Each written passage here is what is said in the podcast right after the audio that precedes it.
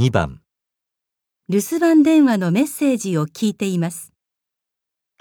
もしもし、田中様のお宅でしょうか。三丁目1の5の小山と申します。自治会費の集金で何度も来ていただいたようで申し訳ありません。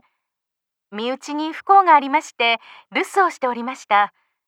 私も何度かお支払いにお伺いしたのですが、行き違いになってしまいまして。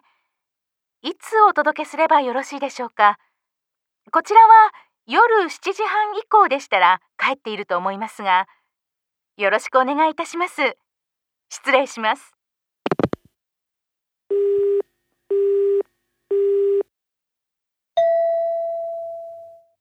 小山さんは何のために電話しましたか？1、身内に不幸があったという連絡、2、自治会費を納めてほしいという催促、3、しばらく留守にするという連絡、4自治会費の払い方の相談、